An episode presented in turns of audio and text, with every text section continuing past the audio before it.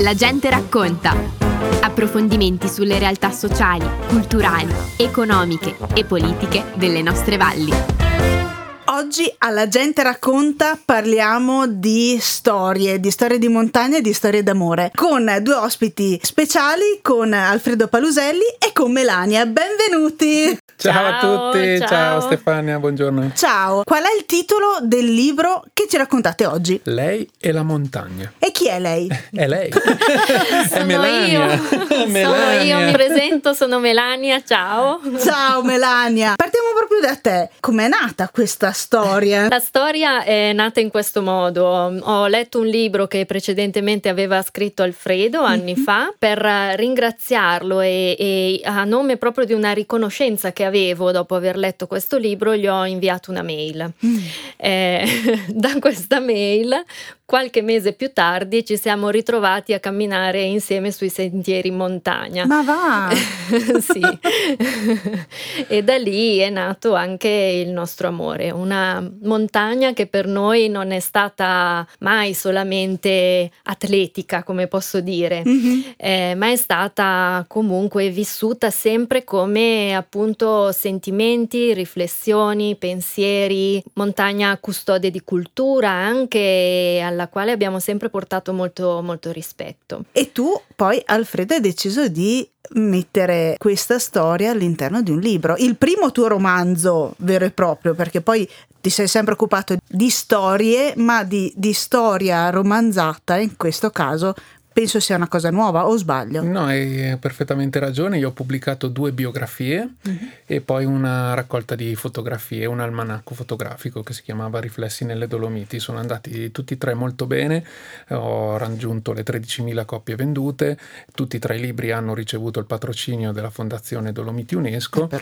per me l'esperienza era finita lì, diciamo, non, non avevo intenzione di pubblicare altri libri, però poi sono passati alcuni anni, sono successi dei fatti interessanti tantissimi mm-hmm. nella mia vita e dei grossi contrasti, questo grande contrasto tra pianura padana e Dolomiti che mi ha sempre affascinato anche quando parlavo con i lombardi, eh, a volte più innamorati della montagna di quanto lo siamo mm. noi che, che, ci viviamo in mezzo. È vero, una, è una dinamica che succede, no? E ce la portiamo dietro eh, in modo molto silenzioso, questo radicamento nella montagna come, come limite, come scenario anche un po', un po banale per noi montanari, eh, per noi fiemmazzi, mm, dico in particolare, e questo orgoglio invece che magari ci viene riconosciuto, questa bellezza che noi tendiamo a non, a non vedere. Sì, e poi eh, noi spesso diamo per scontata la bellezza della montagna che abbiamo attorno e non eh, ci rendiamo conto proprio di, di, quanto è bella finché non la vediamo con, con, gli occhi degli altri. A volte quando qualcuno ci fa notare le vere bellezze in cui viviamo, eh, ci rendiamo conto che sì, accidenti quanto sono belle, quant- wow. quante emozioni provocano e con gli occhi di Melania ho rivissuto le mie montagne attraverso anche le sue emozioni e quindi mi sono ritrovato in un nuovo modo di vivere la montagna grazie alla sua vicinanza e tutte queste sensazioni ho cercato di metterle nel libro che non, come mi piace dire non è la montagna dei grandi numeri quella che volevo descrivere mm-hmm. ma è la montagna dei grandi valori cioè quella fatta anche di piccole cose, di posti assolutamente non turistici, assolutamente lontani dalle dinamiche eh, normali del turismo, ma quelle che riconducono alle, mo- alle, emozioni più interiori di ognuno di noi. La montagna umana mi viene quasi da dire? Sì. Mm? Raccontate all'interno di questa storia anche una montagna che in questi ultimi anni è stata anche un po' un limite, un muro, no? Come l'avete gestita questa cosa? L'avete sentita? Tantissimo. Rispondi tu Melania di questo. Tantissimo. Il mm. Covid ovviamente è stato un, un problema per chiunque, naturalmente. Per noi che vivevamo in due città diverse, non solo, in due regioni diverse, per noi purtroppo non c'era una legge che ci permettesse per un lungo periodo, che ci permettesse di incontrarci, mm-hmm. per cui io non potevo venire qua e nemmeno Alfredo poteva venire da me. L'unico contatto di quel periodo erano le nostre telefonate. Mm-hmm. Purtroppo è stato, come si dice sempre chiaramente, un periodo difficilissimo per tutti. Per noi in particolar modo, io in quel periodo ero volontaria in un ospedale di Bergamo. E... Continuo io perché Melania si emoziona a parlare di, di queste cose. mi emoziono pure io perché so benissimo quello che è stato quel periodo per Melania che ha vissuto quella drammaticità di quegli eventi veramente direttamente sulla sua pelle. Io mh, mm, nel libro ho anche inserito tutto il contrasto tra eh, Covid, malattia e complottismo perché abbiamo dovuto anche combattere con, con, chi non credeva in quello che stava succedendo mm-hmm. e ognuno è libero di pensarla come vuole però ecco io ho vissuto quel momento tramite gli occhi di lei e so benissimo co- cosa è successo veramente negli ospedali bergamaschi in quel periodo e lei era proprio in mezzo a questo, a questo disastro ed cosa. è stata mm. profondamente colpita dentro e non, non, sto qui a raccontare proprio tutto, però insomma immaginate veramente un momento difficile nella vita di una persona. Intenso, davvero, sì. davvero intenso. Se voi doveste consigliare questa storia, a chi la consigliereste? Principalmente direi a, a tutte le donne amanti della montagna. Mm. Sono sicura che questo libro è una fortissima ispirazione per tutte, sicuramente anche a chiunque ami la montagna per per quello che dicevamo prima essere la montagna. Poi è una storia d'amore, una storia di vincita anche, di vincita su, su tanti problemi grossi, il Covid come dicevamo, mm-hmm. ma eh, quando sembrava che il nostro sogno si stesse per realizzare di venire a vivere insieme tra le montagne, è capitata un'altra tragedia enorme che purtroppo capita a molti nella vita di dover affrontare e anche nel nostro caso chiaramente abbiamo, come si dice, unito le forze per far fronte fronte a questo nuovo problema. Quindi eh, un altro tema che affrontiamo nel libro è quello della malattia e quindi posso Mm, di cuore consigliare a chiunque sta affrontando un brutto periodo dovuto proprio a, alla malattia di farsi forza e coraggio prendendo davvero di ispirazione le parole del libro. Un bellissimo messaggio. Dove lo possiamo trovare Alfredo? Perché anche questa è una storia nella storia, no? Eh, sì, sì, sì. Eh, fare le cose normalmente forse non è parte del mio DNA.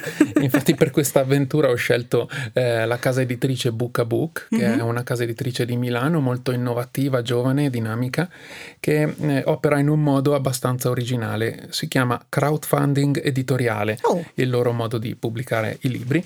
Significa praticamente che eh, le opere che vengono loro sottoposte devono superare una prima selezione. Lei e la montagna ha superato questa fase molto brillantemente. Dopo questa fase il libro viene sottoposto all'interesse dei, dei lettori. Mm.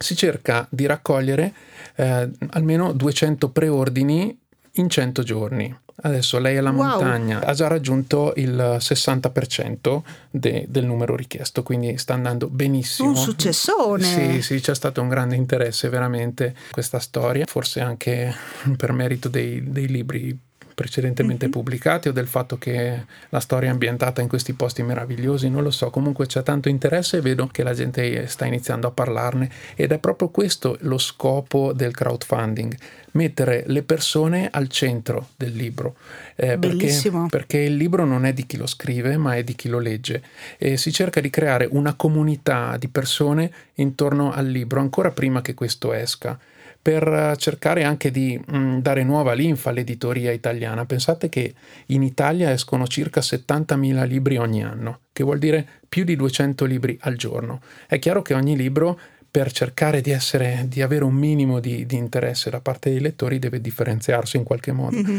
Io ho cercato questa strada proprio per cercare di fare in modo che dal momento in cui il libro sarà reale, concreto, abbia già alle spalle una piccola comunità di sostenitori che lo accompagneranno poi con le loro gambe nella, nel suo percorso. Questo è fondamentale per fare in modo che il libro non sia solo un oggetto che viene appoggiato su uno scaffale a prendere polvere. Il, esatto. libro, il libro deve essere una cosa viva di cui si parla, di cui si discute, che si consiglia, che, che fa nascere eh, argomentazioni, discussioni, magari anche arrabbiature, ma che comunque mm-hmm. in qualche modo crea energia.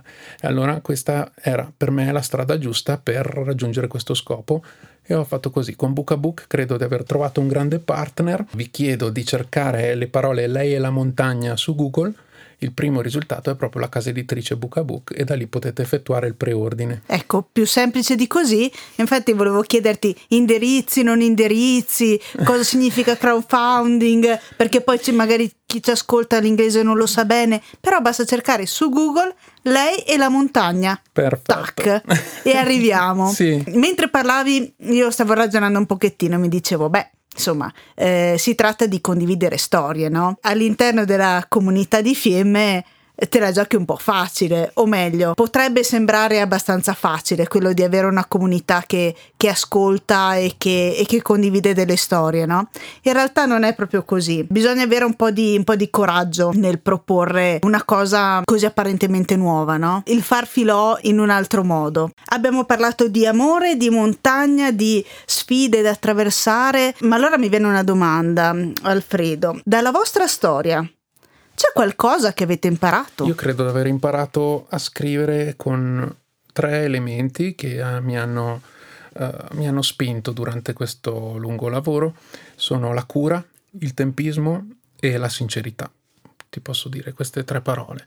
Wow. La, la, cura perché, perché il libro credo sia molto curato il tempismo perché ho molto rispetto per il tempismo, per il tempo dei lettori e non ho voluto essere troppo pesante. Magari prima siamo stati un po', un po tragici nel, nel, descrivere alcune cose, ma vi assicuro che nel libro ci si diverte anche molto e si ride e, e c'è t- tanta avventura e si fanno degli incontri meravigliosi superbi, direi. Wow. Tutto circondato da, ment- da, montagne meravigliose. E poi la sincerità, perché la, la storia è una storia vera e in ogni parola c'è questo, c'è la sincerità e quindi credo di aver imparato questo. Che meraviglia, grazie. Grazie. Io vi ringrazio, eh, vi ric- ricordo a chi ci sta ascoltando di cercare su Google Lei e la montagna e di prenotare il prima possibile il proprio libro che gli arriva direttamente a casa? Certo, oppure tramite ebook, potete prenotarlo ah. anche tramite ebook. Ah, allora ancora meglio. Mm. Ecco, chi ci ascolta, appuntamento la gente racconta per domenica prossima, domenica che ven e ancora grazie ragazzi, grazie Alfredo, grazie, grazie a tutti. Grazie a te. Abbiamo trasmesso La gente racconta. Approfondimenti sulle realtà sociali, culturali, economiche e politiche delle nostre valli.